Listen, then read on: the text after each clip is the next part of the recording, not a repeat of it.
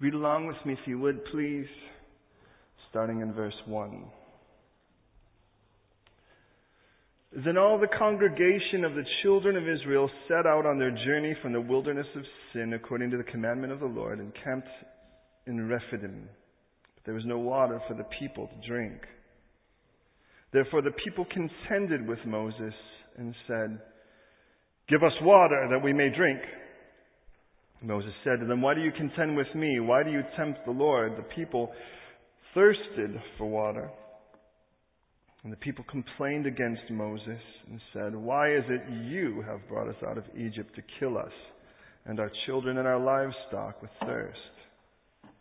So Moses cried out to the Lord, saying, What shall I do with these people? They're almost ready to stone me. And the Lord said to Moses, Go on before the people and take with you some of the elders of Israel. Also take in your hand your rod which you struck the river and go. Behold, I will stand before you there on the rock in Horeb. and You shall strike the rock, and water will come out of it, and the people may drink. And Moses did so in the sight of the elders of Israel. Now Amalek came and fought with Israel in Rephidim. And Moses said to Joshua, Choose us some men and go out fight with Amalek. Tomorrow I will stand on the top of the hill with the rod of God in my hand. So Joshua did as Moses said to him and fought with Amalek, and Moses, Aaron, and Hur went out to the top of the hill. And so it was when Moses held up his hand that Israel prevailed, and when he let down his hand, Amalek prevailed. But Moses' hands became heavy. So they took a stone and put it under him, and he sat on it. And Aaron and Hur supported his hands, one on one side, one on the other is the idea. and his hands were steady until the going down of the sun. So Joshua defeated Amalek and his people with the edge of the sword. And the Lord said to Moses, Write, this is our first time God tells us to write anything, this for a memorial in the book of recount. In the hearing of Joshua, that I will utterly blot out the remembrance of Amalek from under heaven. And Moses built an altar and called its name, The Lord is my banner, Yevanisi. And he said, Because the Lord has sworn, the Lord will have war with Amalek from generation to generation. Will you pray with me, please? Lord, I thank you for the privilege of this time. I know, God, that you have a special thing planned for us in this time where we all could hear you and know you, God. I know that every person in here came in with some form of expectation. Perhaps some of them negative even. They expected this to be a negative experience. Well, blow their minds, God. For those who came to expect to meet you, God, meet them beyond what they could expect. For those who expect to be taught, speak to them more profoundly than they could even have imagined. For those who expected to encounter you, may they encounter you in such a very real and perfect way that today, now, God, today, we would find ourselves in love with you, transformed. Today, God, that every one of us will personally encounter you in such a way, interface with you in such a way, that every one of us will be transformed because of what you do in this time. So, God, I pray now that you would minister. Fill me to overflowing with your Holy Spirit, that you would do through me what I cannot humanly do, that you would minister, that you would transform, that you would bless. And in that now, Lord, I pray, please, for each of us, whatever is going on, Lord, in our hearts and in our minds, don't allow it, Lord, in any way to interfere. Lord, don't allow there to be any shred, Lord, of, of distraction. Let every second be perfectly placed, I pray. And so, Lord, that we walk out of here transformed permanently utterly revolutionized by you. So God, now have your, have your way. And Lord, I pray that even as you promised, that your word burst open and come alive for us, that it would be more pertinent and profound and personal today than ever before. And so, Lord, now I just bless you and I seek to just be a blessing unto you in my surrender.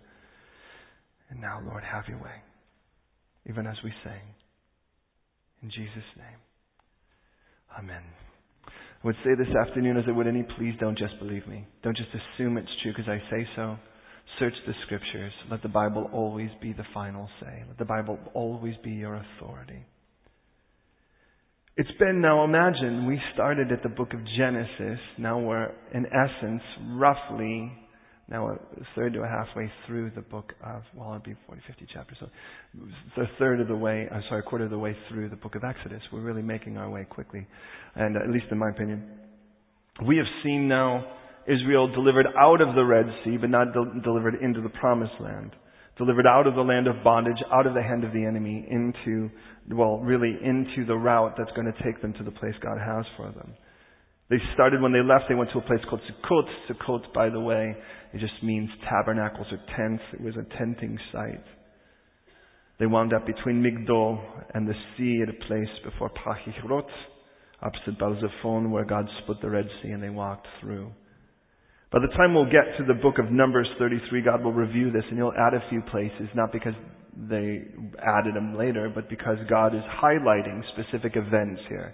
And the reason I say that is, is that it isn't like the next day they complained, and then the next day they complained, because it really kind of sounds like that. God is kind of bringing up the highlights or the lowlights, and to be honest, it's very much like our own journey from the moment we said yes to Jesus, and that becomes the problem here. That the moment we said yes to Jesus, God delivered us from the hand of the enemy. He delivered us from the penalty of our sin. But then God begins the beautiful act of transforming us from ourselves.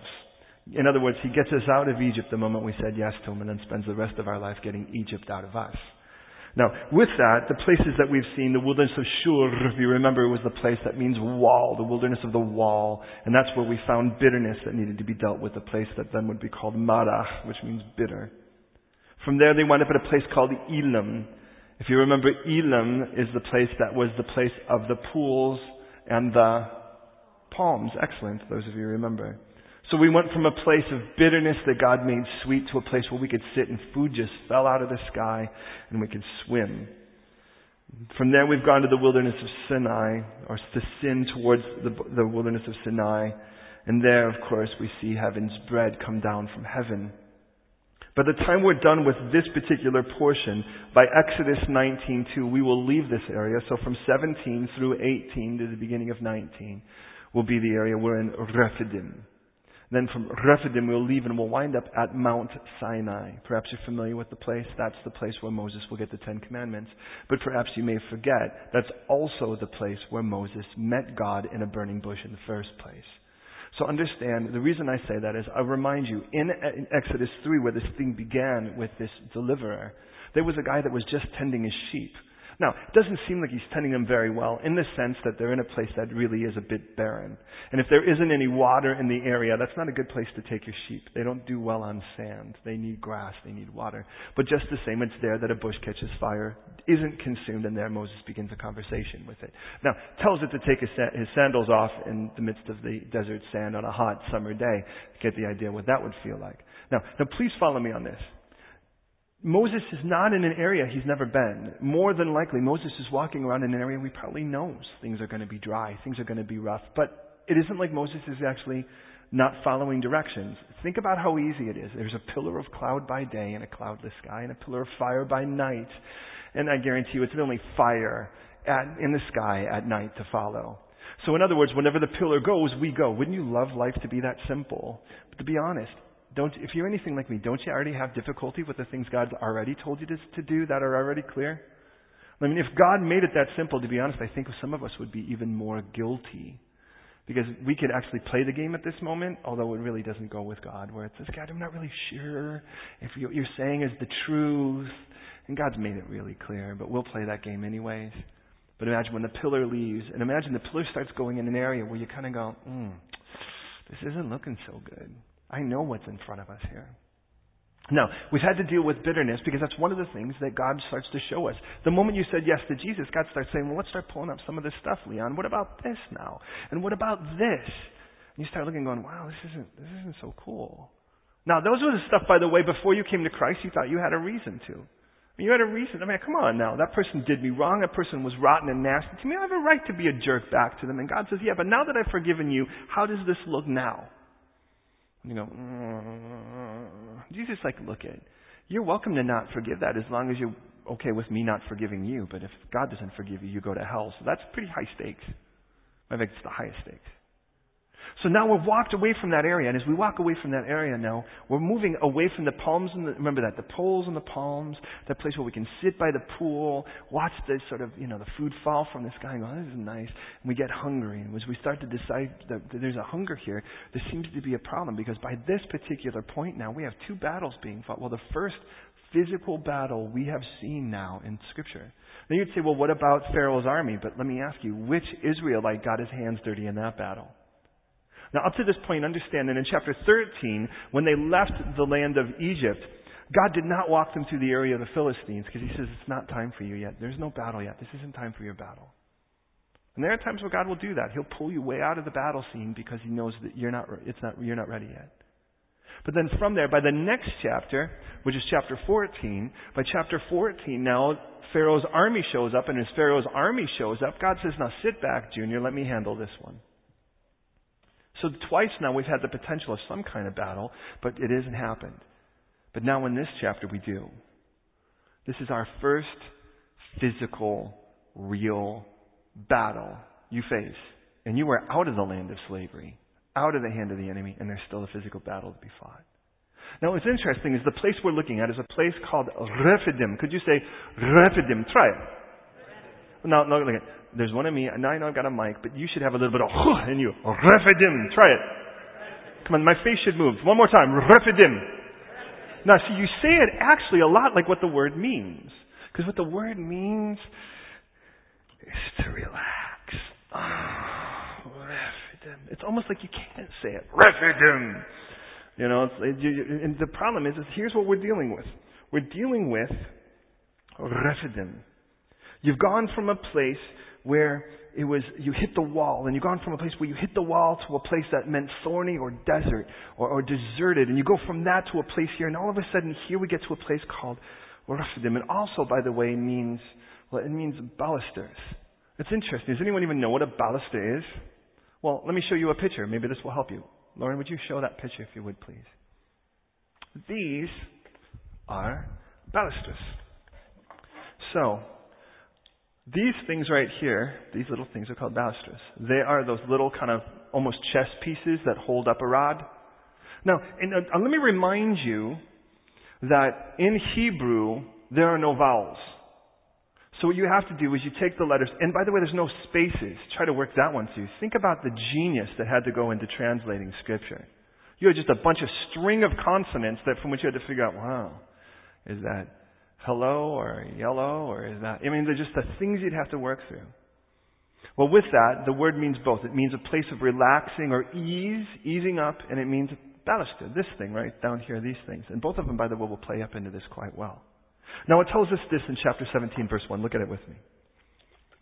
It says, Then all the congregation of the children of Israel set out on their journey from the wilderness of Sin, according to the commandment of the Lord, and camped at Rephidim, but there was no water for the people to drink. Therefore the people, rib. Can you say rib? Rib is the word here for contend. It literally means to wrestle. The problem is it doesn't say that four people did it. It says that the people.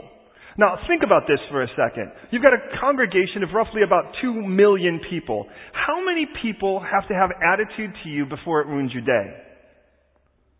Yesterday we had the privilege of being able to walk into one of the local tea shops and one rotten, grumpy customer was enough to set almost the entire staff at that place on edge. They were just bumming hard. Now, it doesn't matter how many people average could just be nice and smile. It's the one kind of nasty person that kind of clings to you when you try to go to sleep at night. Does that make sense? But imagine multiplying that by, I don't know, two million. Now, by the way, here's where we go. They contend or they wrestle, they argue with although the difference is, is that they're wrestling without Moses wanting to wrestle back with Moses. And they said, give us water. Now who are they speaking to? Simple quiz. Who are they talking to? Okay, uh, uh, now get out of Rephidim for a second. Who's, who are they talking to? They're talking to Moses.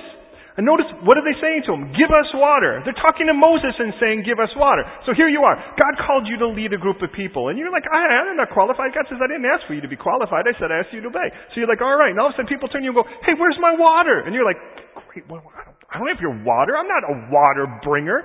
And it's like, and it says the people start complaining, and here becomes the problem. We're at a place called resting place, or a place of ease. And at this place of ease, the people are arguing with Moses. They're yelling at Moses because they're like, you need to give me the water. You need to give this to me that we may drink. And Moses said to them, why do you wrestle contend with me? Or why do you tempt or test, is the word nasa. Why do you test the Lord? The people thirsted, and there's our first time, by the way, we're going to see the word thirst, and scripture is going to be through this. And the people complained, notice, against Moses. And they said, Why is it you have brought us up out of Egypt to kill our children and our livestock with thirst? Okay, here's our problem at the beginning of this. We've stopped at a place of ease. Now, things are nice. We're chilling a little bit. Now, I remember when I used to get up early and it was a quiet time, man. We had a quiet time. And if the kids got up early, I got up earlier. That's just what happened. You know, I'm going to be disciplined. Man, I'm going to really, you know, before I go to sleep at night, I'm going to make sure. Now, and what happens is sooner or later it becomes like a tradition. And now you just do it so you can tick your box at the end of it. But in the beginning, I did it because I was in love. And because I was in love, I couldn't wait to get up and speak to the Lord. I couldn't wait to get up and say, I know you have something to tell me. But now it's a little bit less. I'm easing up a little bit. Well, what makes me ease up? Can I just say there's a hint in our scripture here? Because all of this, by the way, is a prelude to an attack. Are you aware of that? Israel did not run after this Amalek group. Amalek attacked them. Follow me on this. Well, the people, I think, are our clue. Because they didn't, at any point in this, cry to the Lord. They turned to Moses and they said, Hey, hey, hey, hey, where's my, where, where is it? Where's my satisfaction? I'm thirsty now. Why aren't you meeting that need? Did you get it? And it's something that we're all stuck with. Somewhere down there, we get addicted to the tangible. You know what happens? And you watch it. You see some girl, and she's lived a life that's been really unvirtuous. But she fell in love with Jesus. And the moment she fell in love with Jesus, she felt pure. She felt clean. She felt brand new. But the problem is, is somewhere down the line, she forgets, well, she forgets that the Lord really can be everything. And she starts to go out looking again. Now, it starts with something that looks relatively innocent. It starts with, I'm going to find a Christian man. But the question is, what are you trying to find the Christian man? Now, I'm not telling you if you're single and you don't want to be single, that that's a sin. But I'm telling you, it can be the case. Well, what happens is, it starts to move from, I need a man. And the reason I need a man is because I haven't had that touch in a while. I had that feeling that where my heart flutters and when a person stares in my eyes and Vivaldi plays and doves are released and chocolate flows from the sky and, and I, oh, I lose my breath and it's like a Disney moment and I think, oh. And we don't turn to God at that moment and say, God, I know I, which part of this is good and which part of this is just Disney. I mean, what part of this is, needs to be right? What we do is we start going on the hunt. And by the way, when you go on the hunt, it gets scary. The scripture says listen, that even the bitterest thing is sweet to a starving soul. Hey, if Delette gets hungry enough, she'll eat her sock. If Delette gets even hungrier, she'll eat my sock. Now, but it says, but the satisfied soul loathes the honeycomb. When you get, you ever get so full that even the great thing doesn't even appeal to you anymore? You can walk by a Brazilian barbecue and you go, I'm full. Now that's a rare occasion for me. That's a lot of grilled meat. But normally, the Brazilian barbecue is probably the reason why I'm so full I can't smell it as well. But you get that point when when you're satisfied, all of a sudden those sucker things that are just substitutes really don't appeal anymore. And let me tell you, here's the warning, friends. Somewhere in turning from that that place of pursuit of the Lord, where we kind of ease up a little bit and relax, well, the moment you start slowing down, see, I did this and my eyes were on Christ and I was following Him and I was chasing Him. And the moment I started slowing down, I started looking around. I started looking around and seeing, well, hey, Dash, how long do you pray this morning? Okay, good. I'm still praying more. Or hey, you know, how are you doing? you, did you read this morning? He did, but not as much as I did, or whatever. And you know, it's like, so I'm cool. I'm cool now. And then what happens is sooner or later I have to go out to find someone backslidden just to make sure, like, have you read? Haven't read in a month. Good, I'm better still. You know, I'm like, I have to lower my standard to where, you know, like you talk to the unbeliever, and they're like, I'm not as bad as some people. Like who? Hitler? Well, good. Pat yourself on the back for that. That's who you want to compare yourself with to make yourself feel better. You drop your standard. Now look at, we are on the verge here of an attack. And what happened is, is the people look and they turn to Moses and going, what is your problem? Why can't you meet my needs? Because he's not God, that's why. And God didn't deliver those people so that he could raise up a guy so they could fall in love with him. And I'm just going to go straight for the jugular. God, Jesus did not die on the cross so you could hang out with his mother or was for you to kiss a painting. Jesus didn't die on the cross so that you could go talk to a guy in a little box somewhere. Jesus died on the cross to be with you. And I don't want to be mean about other things, but Jesus died on the cross to be with you. And I don't think he likes anything in between that. Anything. And that includes me as your pastor. Don't get me in between, you guys. I would love to be the friend of the bridegroom like John the Baptist that says, look, I'd love to introduce you, but I need to decrease and, you, and he needs to increase. Because in the end of it all, if you really want to bring me into the thing, it gets really wonky.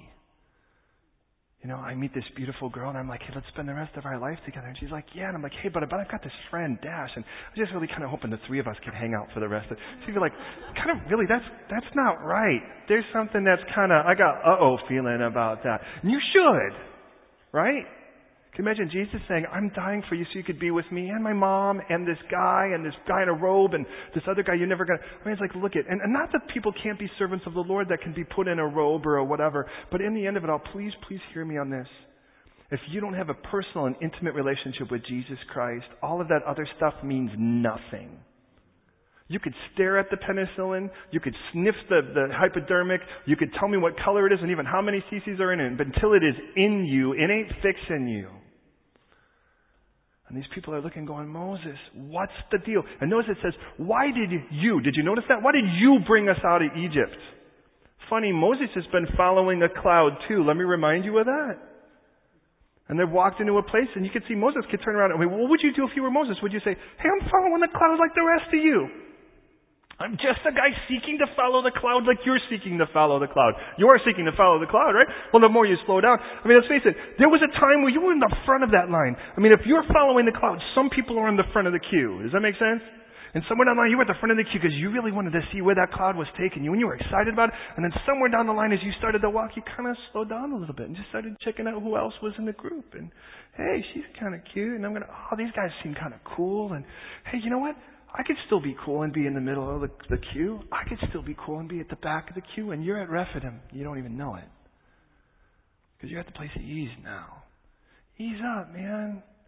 Now look at, I don't chase after God with all of my guts because it keeps me close to Jesus.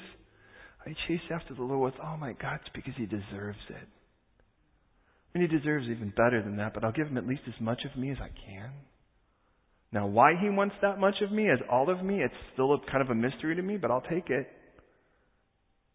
And in this, now please understand, Moses gets to the point where he thinks they're going to kill him. Now, today that probably won't happen.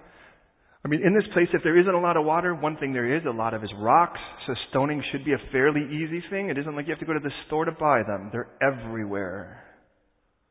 But today it usually looks like divorce, it looks like an estranged family.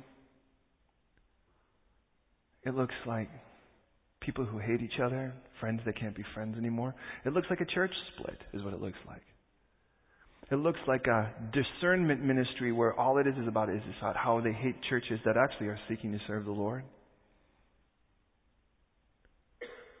Friends, look at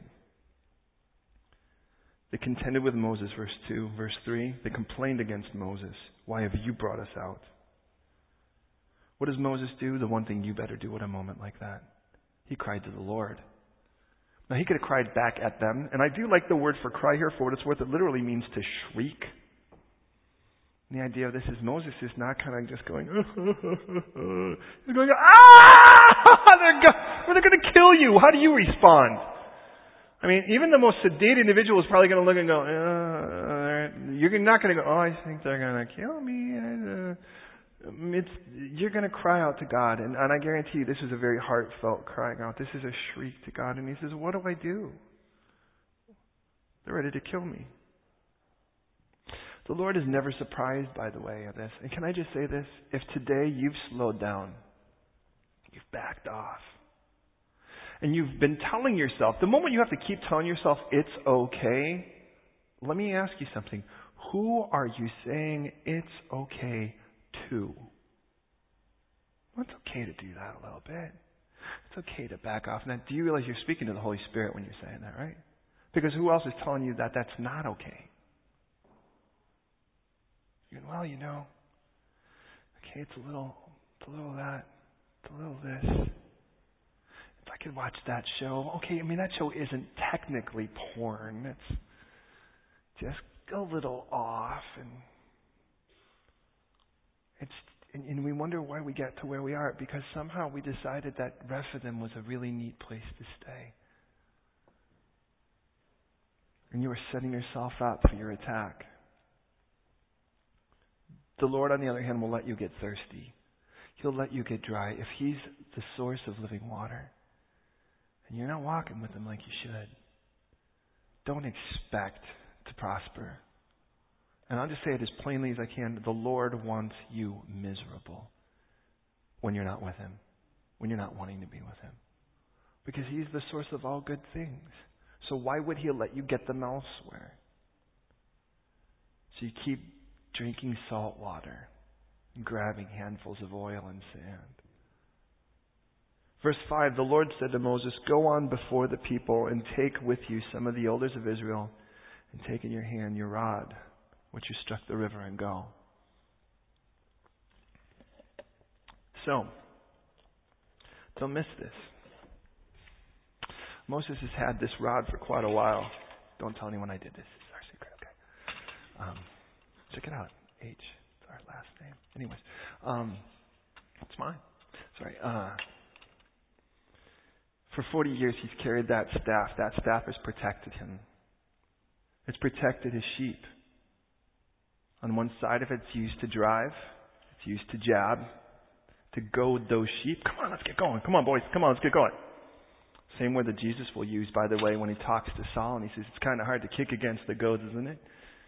I've been pushing you. Every time someone says, You want to hear about Jesus? and you say, No! God's like, How does that feel? You know? How do you like that? You're like, Oh, that person, he's so happy all the time. He's so happy all the time. I don't know. I'm okay just being a pseudo Christian. And God's like, yeah, how do you feel about that now? This is what a real Christian looks like. On the other end of it, it's been used to hook, to pull back, to say, hey, stop, stop, stop, stop, you're going too far. Interesting thing. But God says, the same one that you struck the river with. Now that's going to tell me a particular motion. I better do it this way for the safety of the stick. Now, do you think that Moses kind of went like this? With the water? I kind of get the idea. Struck, by the way, literally means to beat.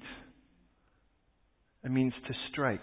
So I kind of get the idea when Moses turned the water, when God turned the water to blood, Moses took that thing and he went, wham! And that would have been a really cool thing for Spielberg to build on. But he didn't in that Mo- Job, Moses, whatever one, um, Prince of Egypt. But get the idea of this, because in a minute, he's going to do that again. The same stick.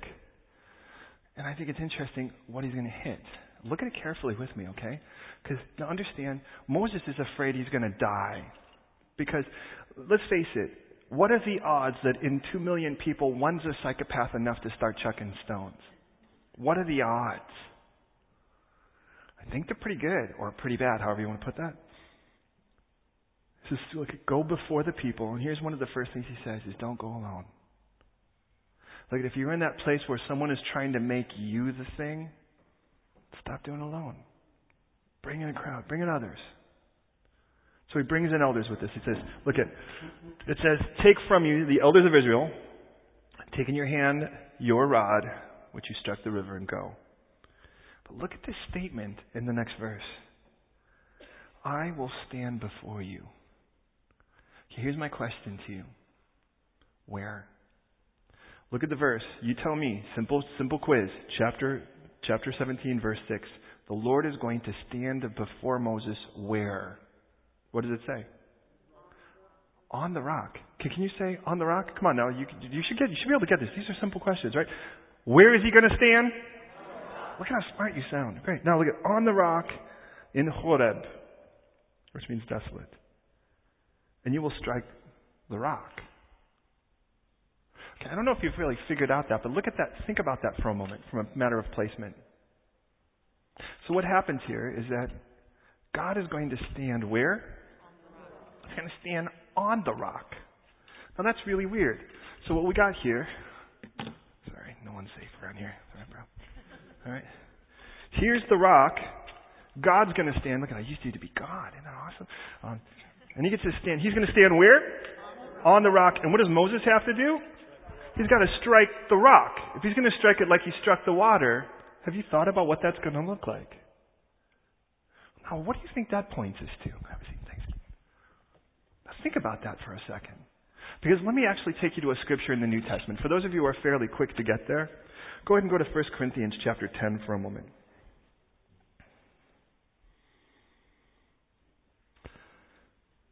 In 1 Corinthians chapter 10 verse 4, it says this, speaking of these people, and they drank of the same spiritual drink, for they drank of the spiritual rock which followed them, and that rock was, what does it say? Christ. Do you know who stood on that rock, friends? Jesus stood on that rock. Is that the weirdest thought? Jesus stood on this rock. So, so put all of this together for a moment. Moses says, they're going to kill me. And uh, they might kill me if I put this in wrong. Um, they're going to kill me. And God says, okay, God says, okay, here's the deal. I'm going to go stand on a rock. Then you're going to go hit me and I'm going to provide water for everyone. Is that the craziest thought? Now, which one of us wouldn't think, God, why would I want to hit you? Do you think Moses got the idea that Isaiah would say that he was bruised for our transgressions, crushed for our sins? Do you think Moses got that? Do you think Moses could put together at that point that God would have to be beat so that we could have life? that by his stripes we'd be healed because we all like sheep have gone astray each to our own way. The Lord has laid upon him the iniquity of us all. Do you get it? What's that? No, no, I'm, I'm still going to use it. Does it make you nervous? All right, now, follow me on this for a second. So what happens? It says here that he struck the rock. It says, and Moses did so on the side of the elders of Israel. This is, and then of course he called the place. Now look at, let me give you a few verses just to kind of tap on this to give you an idea of this. There's two million people. Exactly how much water do you think you need to give 2,000 people, or two million people water? But let's add to that. You're in a desert. So let's just say the first, I don't know, thousand gallons that are going to flow are probably going to get sucked into the ground. You with me on that? This is what it says in Psalm 78:20. He struck the rocks so that the waters gushed out and the streams overflowed. In Psalm 105:41 it says he opened the rock and water gushed out and it ran in dry places like a river. In Isaiah 48:21 it says they did not thirst when he led them in the wilderness. He caused the waters to flow from the rock for them. He also split the rock and the waters gushed or torrented out. Now Jesus said, by the way, in the Gospel of John, that if we would come to him thirsty, that out of us would flow torrents of living water. In other words, it isn't just that he'd kind of fill you till you get thirsty again. In John 4, he told the woman that when if she were that was thirsty would come to him, she'd never thirst again. By the time that he actually gets to the, to the Feast of Tabernacles, where they do the libation of the water sacrifice, he stands up at that day where everyone's supposed to be silent. He says, if you're thirsty, come to me and drink. And out of you will torrent living water. God is never intended to just make you so that you're not thirsty anymore. God is intended to make you so that everyone near you is no longer thirsty as well. He's never intended to pour into you so that you could just be fat and full. He's intended to pour into you beyond what you can contain, so the rest of the world will be infected by your contagion.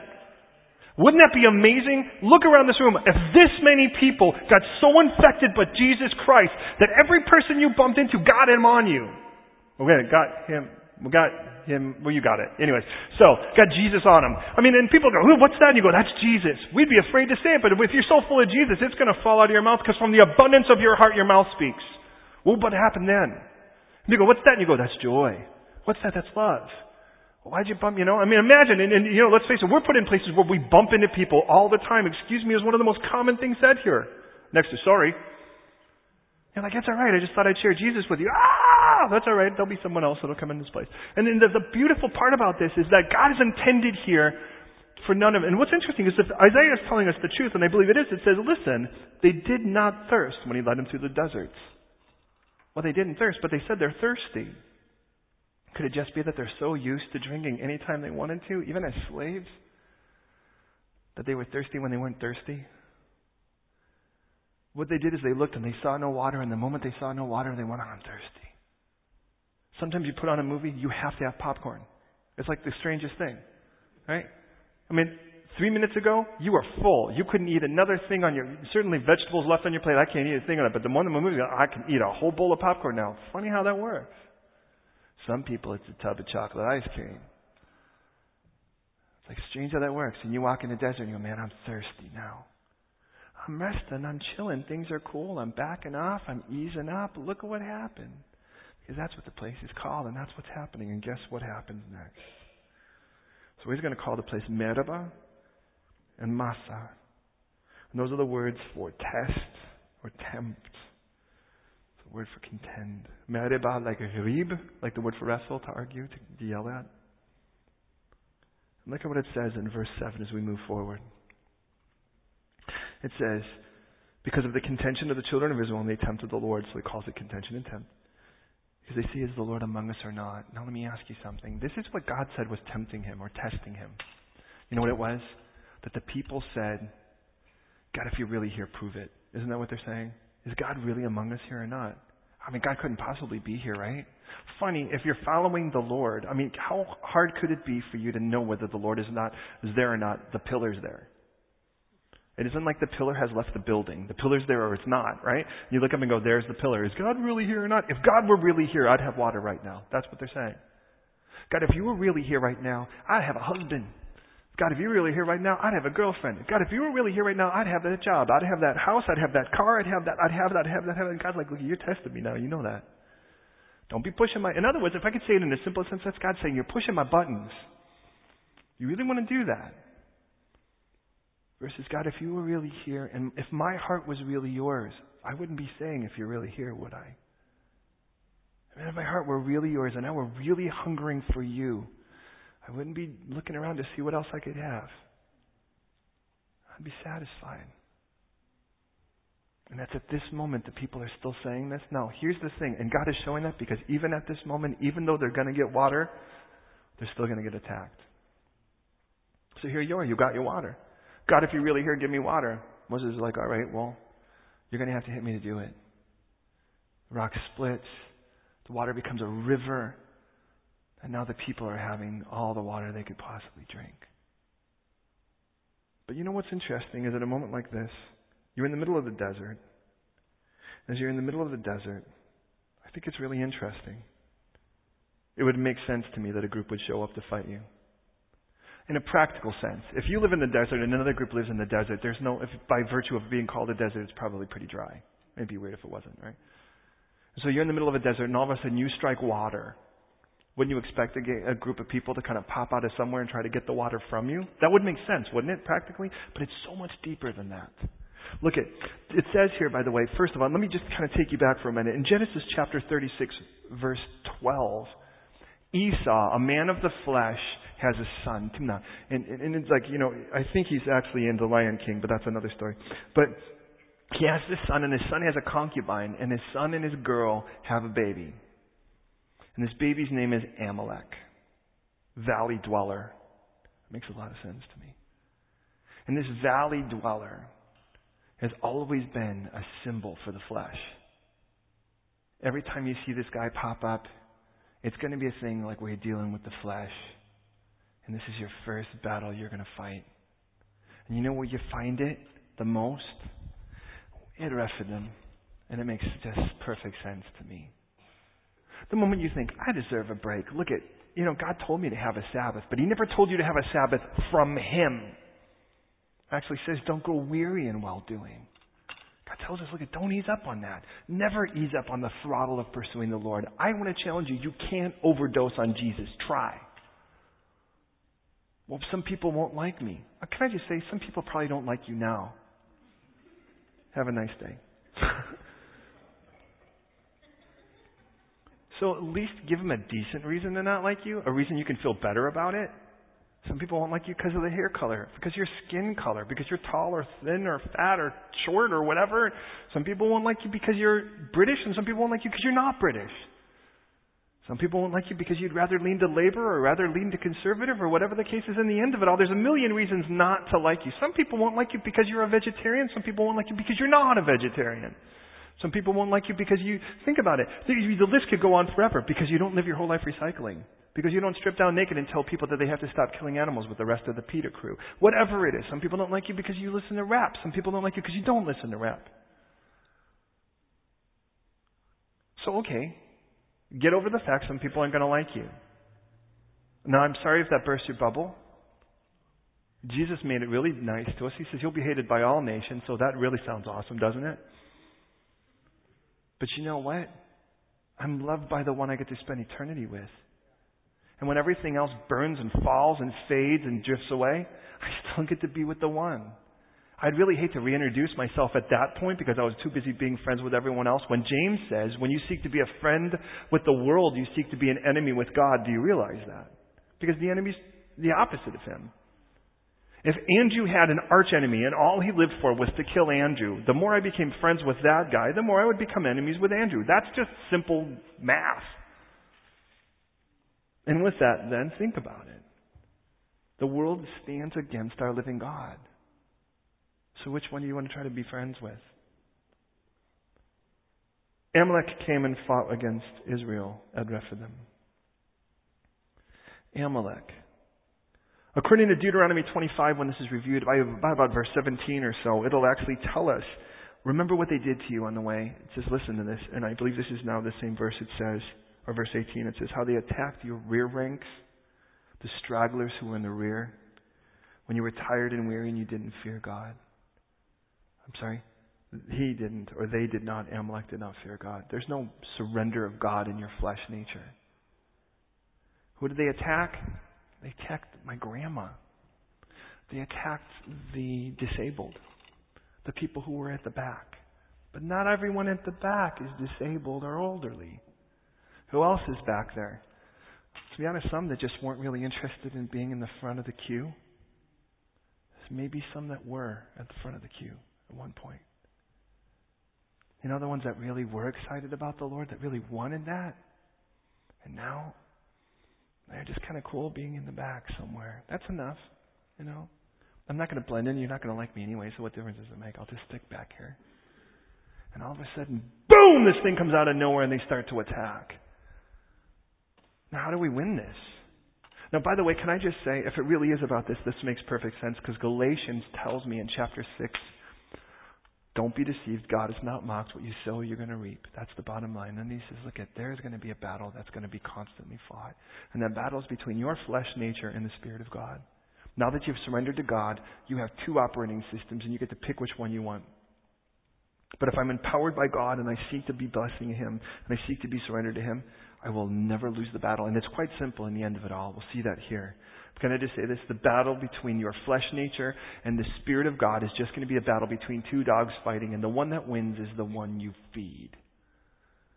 And you wonder why it is you seem like you have such a poor spiritual life, but all of your friends hate God, they're really not into God. Everything that you're watching, everything you're listening to, everything about it really isn't about surrender to God. It isn't about celebrating God. Now it's all about you. And it looks good because you could, at first you're like, well, I need to think about me. It's like, why do you need to think about you? God's thoughts for you outnumber the sand on the shore. And if God's thoughts outnumber the sand on the shore for you specifically, there's no more room for anyone else to think about you. God's thinking about you enough. Actually get consumed with Him and watch what happens. You'll have you thinking about other people too. And this is what happens. Moses speaks to a person we just get to meet now in verse 9, and his name is Jesus. Yehoshua, Yeshua, originally his name is Hoshea, we'll find out later, which means salvation, gets a name change by Moses to Yehoshua. Yeha, that means God, yeah, like Jehovah, Yeho. So his name means God's salvation, and that's Yeshua. That's, and by the way, that's how God introduces him. He doesn't introduce him as Hoshea, he introduces him as Jesus. That is the Hebrew name for Jesus. And it's interesting, how do I get, how's he introduced? As a soldier. The person who's going to have to beat this battle. And Moses, by the way, isn't going to fight it. Now, if I have my math right, I mean, think about it. At this point, Moses is somewhere in his 80s. He's in the early 80s. Joshua's a lot younger. He's 60. So, you know, you know, from great grandpa to grandpa to fight this battle. Josh, so Moses says to Joshua, choose us some men and go and fight with Amalek. Tomorrow I will stand on the top of the hill with the rod. Now the word for what it's worth here, the word mata. Can you say mata?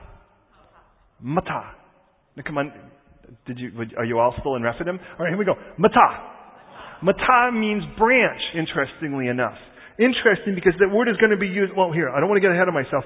Don't miss this though. The idea of this is simple. That God wants to make sure that we recognize when God says in Psalm 110, the Lord says to my Lord, sit at my right hand until I make your enemies footstools for your feet. And then it says the Lord will send a rod of strength out of Zion in the midst of your enemies. We know that to be the Savior, the Messiah. The word rod is the same word we have here in Matah. It's his rod. Tomorrow I'm going to stand on the hill with my rod of God in my hand. Interesting, he doesn't call it his rod, notice. It's the rod of God. Joshua did as Moses said to him, and he fought with Amalek. Moses, Aaron, and Hur, Hur by the way means whiteness or whitey, went to the top of the hill. And so it was when Moses held up, or makes white, so it was when Moses held up his hand and Israel prevailed, that what happened? Take a look at it with me. It says it happened as Moses is, excuse me, Moses held up his hand that Israel prevailed. And when he let down his hand, Amalek prevailed. So the battle was somewhere between his holding up his hand. Now, Moses is standing here up on a hill, which has got to be an interesting thing. There's a battle taking place in a valley with a group of people called valley dwellers. That's what Amalek means. You tend to think they might have the advantage, like they know this area a little better. But I think what's finding interesting because we're actually fighting at the water source. I mean, I don't know if you realize that. It isn't like Amalek said, hey, you guys, come on over here so we can fight. We don't want to get muddy. They're all drinking. They're all at the water, and Amalek attacks them. So where are they? They're at the water. Did you get that? Ah, they're all there attacking them. And all of a sudden you kind of look up and there's a old, there's an old guy, actually, three of them, standing up on a hill. Oh, let's not worry about them. To the Amalek, you would imagine they would appear inconsequential. They're three old guys. Well, assuming Hur is as well, hers as well. But down here in the battle, you're looking out for Joshua. You're looking out for Yehoshua. And as that's the case, somewhere down the line, and how long do you think it took before Moses figured this out? But he said, I'm going to stand there with the rod of God in my hand. Now, where did he get that information? Do you think God told him? Do you think he made that up? We really don't even know. But somewhere down the line, he kind of holds this thing up like this. And it's like, ooh, things are looking good.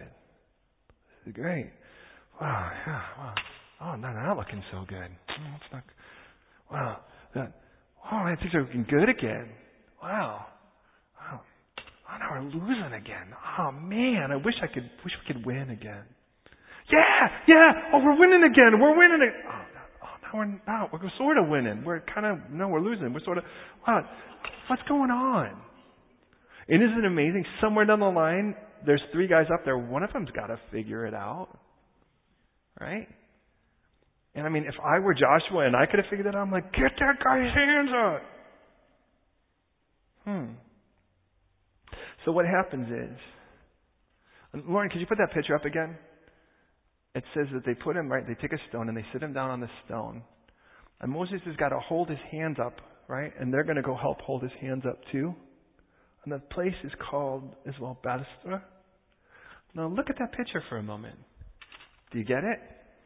Of all the places where God would choose this, a place where Aaron, Moses, Moses, Hur. ah, uh, Rod of God. Isn't this kind of a cool how God worked that out? Now, now think about this with me. Now let's put this in a real practical sense as we wrap this around, okay? I think I'm going to do this right.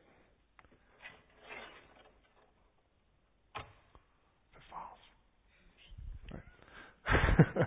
okay, no, no, work, work this with me. Here we are, we're easing up we're easing up. And how did I ease up? To be honest, I started looking to my wife to fulfill. I started looking at my children to fulfill. I started looking at you guys as a church to fulfill. I started looking at the ministry to fulfill. I started looking at the world to fulfill. I started said, all right, this will make me happy. This will definitely make me happy. Now,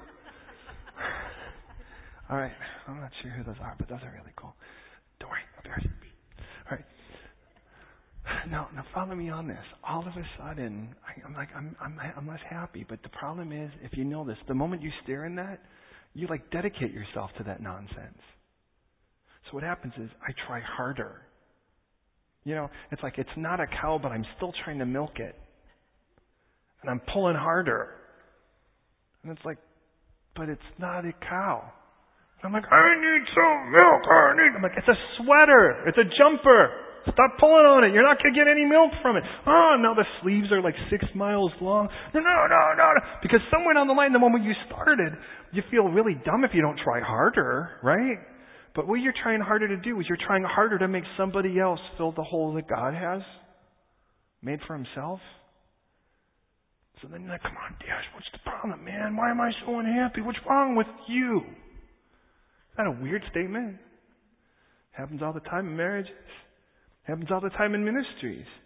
The guy's like, man, if I just had a building. I'm like, no. If I just, if we had a bigger, more people. What? Jesus is in the building. How much bigger is it going to get?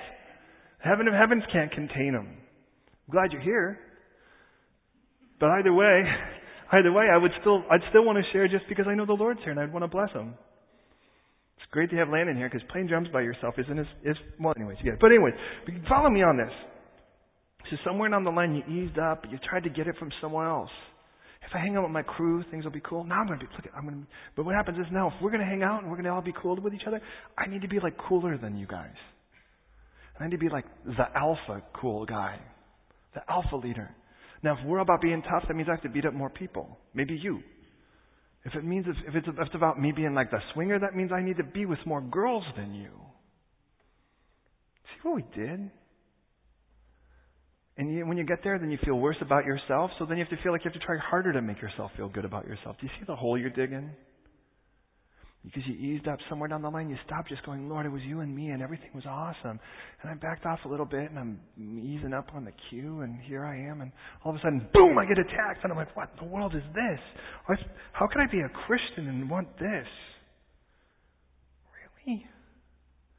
I want to get wasted. I want to go have sex. I want to go do this or that. And I know those things aren't right. I know God's not going to smile. I know why.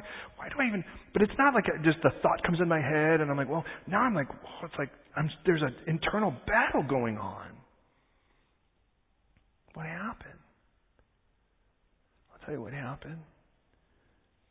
You started looking around and you sat still long enough for the enemy to go, oh, wow, clearly not clinging to the Lord. See, let me tell you when you're the most dangerous. When you're sitting in the lap of God. Because when you're sitting in the lap of God, the enemy wouldn't want to go near you if he had any brain cell working at all. Doesn't make any sense. And that becomes the problem, friends. Because we'll try harder and we'll try harder, and it's like, you know what, if the church will fulfill me, if the people will fulfill me. But in the end of it all, we're just turning to something tangible. Because I need to touch, I need to smell, I need to see it. You know what happens? Like, well, I go to church so I could hear someone teach. Well, then you might as well sit home. But God is more than that. We come to interface with the Lord so that He could use us to bless each other. What would happen if we all became the members of the body and functioned as a blessing to each other? What do you think that church would look like? And then we became contagious and overflowed and we poured out on the rest of the world around us.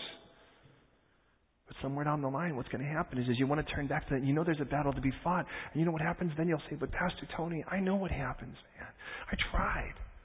And I was like, you know what? I'm like, okay, I'm going to change this. I realize that, man. I sat in that lesson, and I know that's going to be a rough one for me to.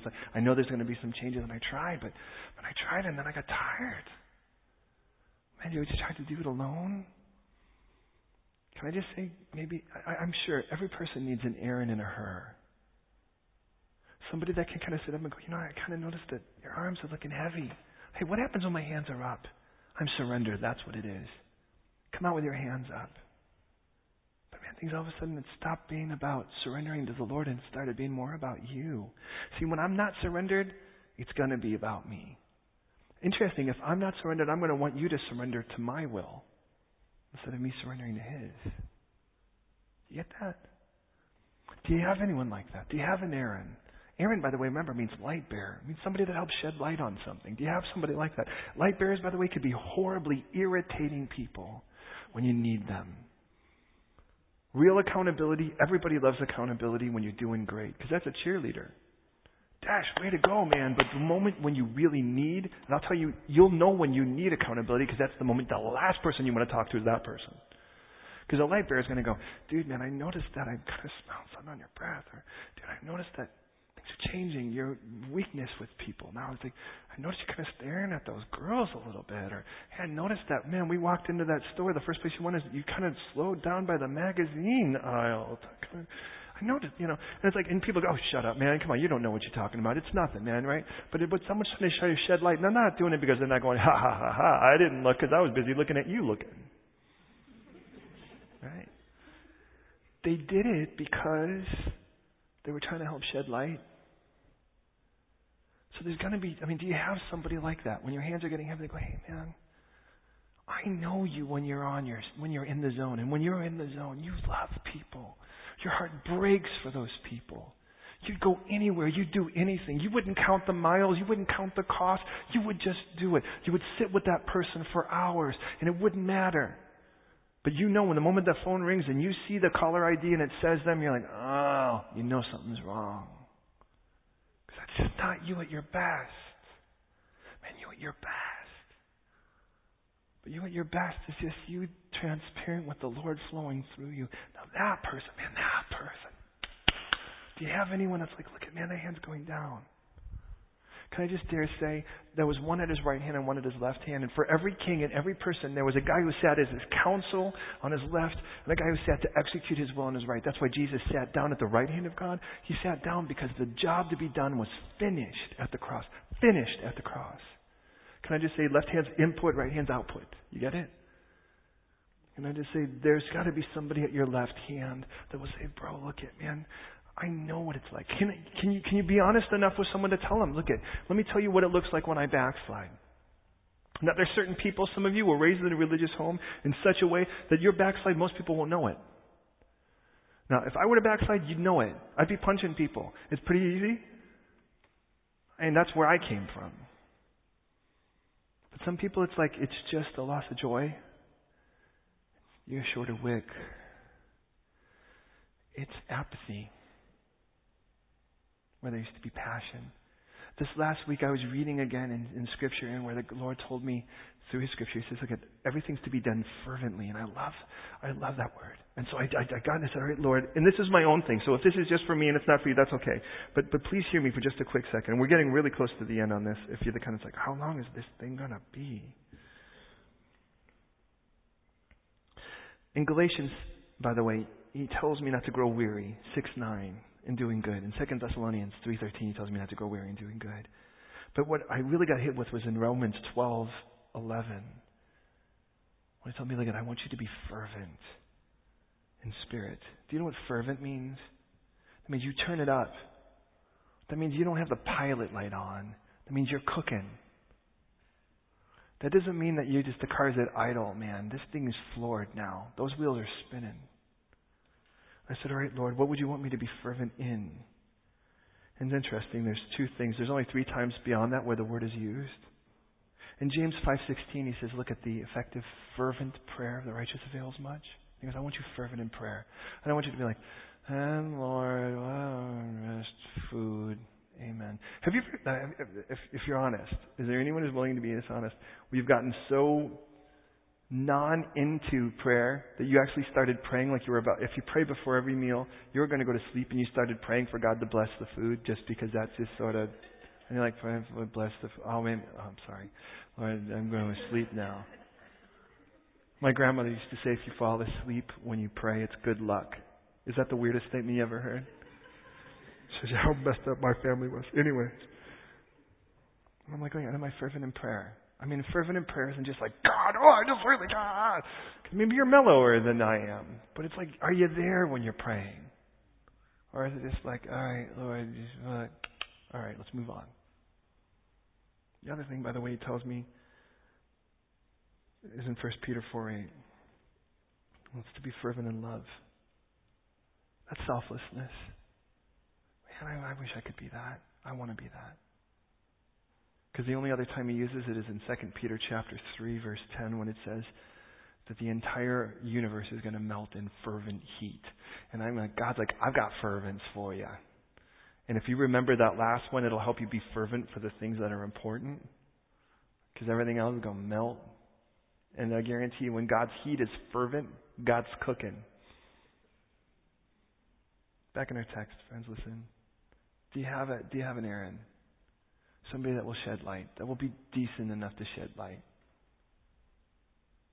Can you tell people, look at, can I tell, look at, can I honestly, and so look at, you can all help be my Aaron in this.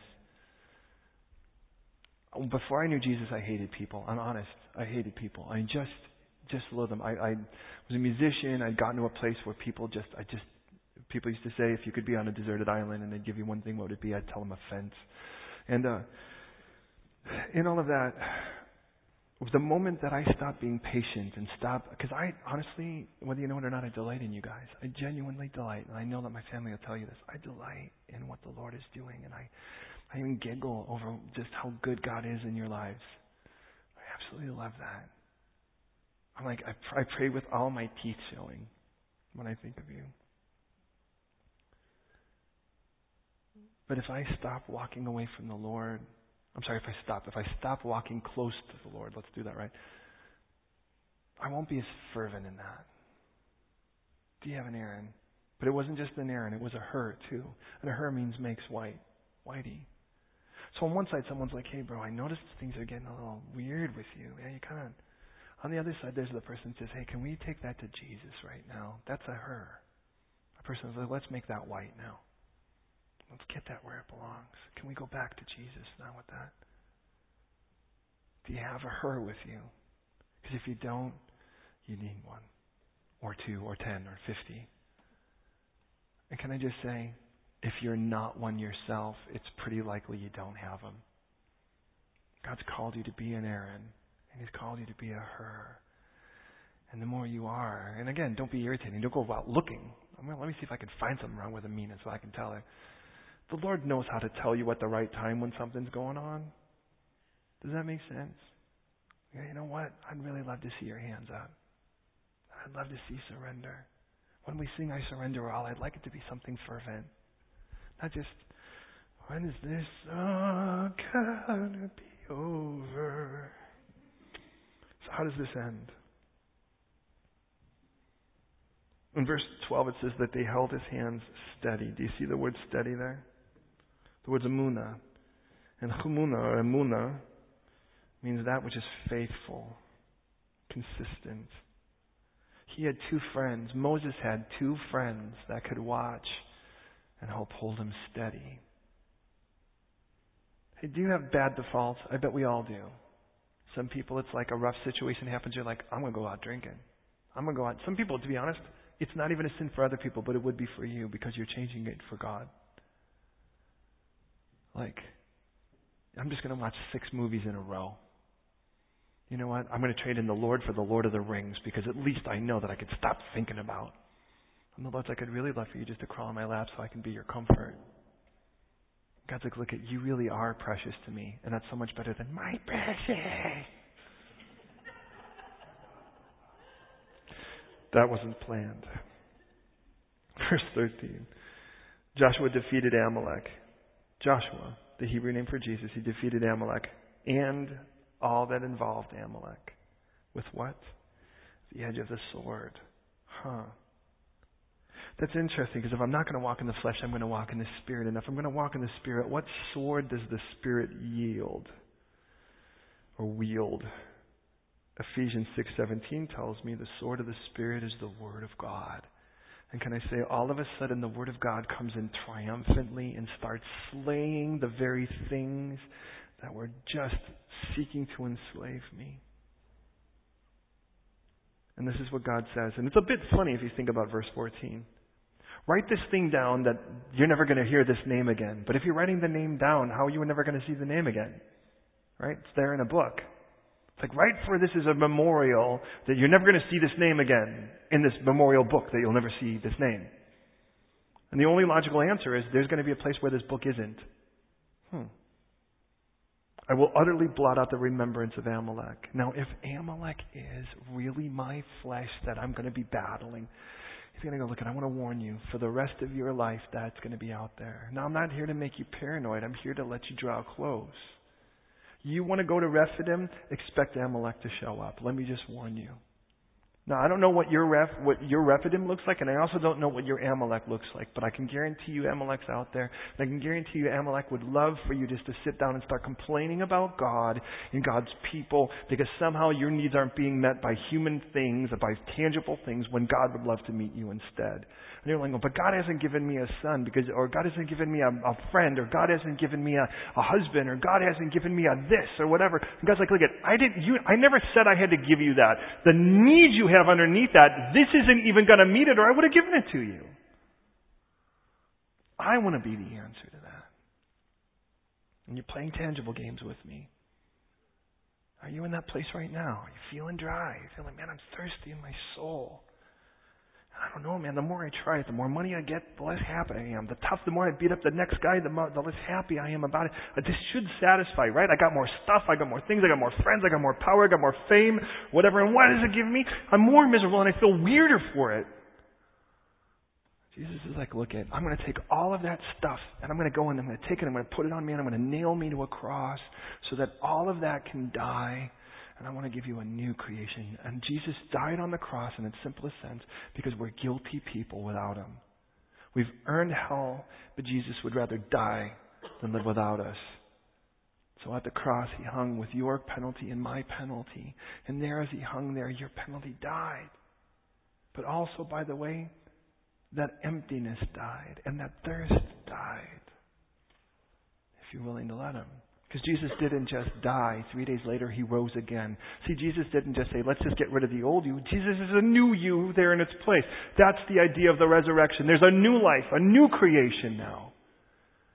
This is, look at just because you're a new creation does not mean that the new creation won't fight old battles. So actually, to be honest, this is a new battle for Israel. And can I just say, the flesh really is a newer battle in this sense. Dead people don't fight. Before you gave your life to Christ, you were spiritually dead. Now that you're saying, well, why am I struggling? Why am I battling? Because you're a living being. And can I just say, part of it is, can I just be for the moment an Aaron and a to you say, you guys, let's get up and let's get to the front of the queue again. I want to get at that place where I'm absorbed in Christ and people look and go, well, I hate you for that. Well, well, get over it. At least you hate Jesus. You know, at least I can get over that part of it. But look at, I just want to love Jesus. And in that, then I want to overflow. And for those who are still starving and aware of it, and those who are thirsting, and, and it's like, the answer is going to be there for them. So it ends with this. It says, Moses built an altar and he called it the Lord's my banner, Yevanisi. He said, The Lord has sworn that we will have war with Amalek from generation to generation, and there is the promise. But there's two promises. One is you're going to battle this. You're going to battle this. I guarantee you you'll battle it more Rephidim than you will other places. But God says, before we even make sure that you know there's going to be this battle, write this down. It's going to be over. There's going to be a day you'll never battle this again. There's going to be a day you won't even. And God doesn't say, I'm going to just wipe out the battles. What's the word He uses? I'm going to blot out. What's the word He uses? You tell me. What does it say in the Scripture? The remembrance. You won't even remember that you struggled. You won't even remember you had that battle. You won't even remember that you felt addicted to that or you were addicted to that. You'll never have to battle that again. Do you know what it says in 1 John? And this is what I want to end with as we go to the cross and pray. It says, We shall not all sleep, but we will all be changed. It says there's more than that. In the twinkling of an eye, tells us. I mean, that is like one twelve hundredth of a second is that everything will be transformed like this. And when that happens, we will be like Jesus because we will see him as he is. But then he says this everyone who has that hope in himself. So let me ask you before I finish that do you have that hope? Are you aching for that moment when you get to see Jesus face to face and shed all of this? Shed all of the Amalek stuff shed all of the Egypt and just be absorbed in Jesus. Do you ache for that? Because this is what it says in First John. Everyone who has that hope in himself is as pure as he is pure. Is, not will be, but is. God already gives you credit. how strange is that? Just aching to be there, that's how he sees you. Because if I really have accepted the gift of Jesus Christ, I ache for that. So as we go to prayer, have you accepted that gift of Jesus Christ? Have you accepted his death on your behalf, his payment for your sins, his resurrection to be the Lord of your life now? If you have, then let me ask you this. Where are you at in the queue? Are you in the back? Have you been chilling at Rephidim? When the Lord says, But I love you. I want every bit of you because He gives us every bit of Him. My challenge today is can we ask the Lord, Lord, please bring me to that place again where it's just you and me? Will you pray with me, please? Lord, I thank you so much for your beautiful word. I thank you for how timely. I thank you for where you've gone in it. And I pray right now, Lord, for every one of us, myself included, that we would not be in a place, Lord, where we are finding ourselves under the razor's edge of Amalek. And Lord, I know that that's such a strange thing for some of us who have walked with you for so long, and then we say, well, how is it? How is it that, that I'm still battling this thing? Shouldn't I by now not battle this? Shouldn't I by this point be set free? But you warned us that any given moment we want to back off and get to the back of the queue. Rephidim seeks that, the stragglers. And I pray for every believer in here, myself included, that you would give us that fervence, that heat, that fire for you. And in that fire for you, Lord, that we would seek to be surrendered, that you give us a fresh passion for your word, that you give us a fresh hunger for fellowship, that you'd give us a fresh fervence in prayer and a fresh fervence in love for one another for you. And in that, Lord, I just pray right now that you would take us, Lord, and whatever changes need to happen, where we've replaced you with the tangible. Lord, for those things that need to be removed all and outright, remove them. For those things that just need to be put back in their place, Lord, we've taken things you've given us that are good things, but we've made them bad things in our hearts because we've tried to replace you with them. Lord, put them back where they belong that could be back to just us and you. And out of the overflow of that relationship, we could be a blessing to those same people, those same things. And Lord, right now, if there be any in this room, and you would know who, who have not accepted the gift of Jesus Christ and his death on the cross, and today they know they need it by the power of your Holy Spirit that's spoken to them. Right now, if in this room you have not accepted the gift of Jesus Christ, you're not sure, you can be sure out of here. I ask you to pray this prayer with me right now. God in heaven, I confess to you I'm a sinner. And in that, I stand before you guilty and in of my own merit. But Father, I believe that you love me so much that you sent Jesus to die on the cross to pay for every bit of my penalty.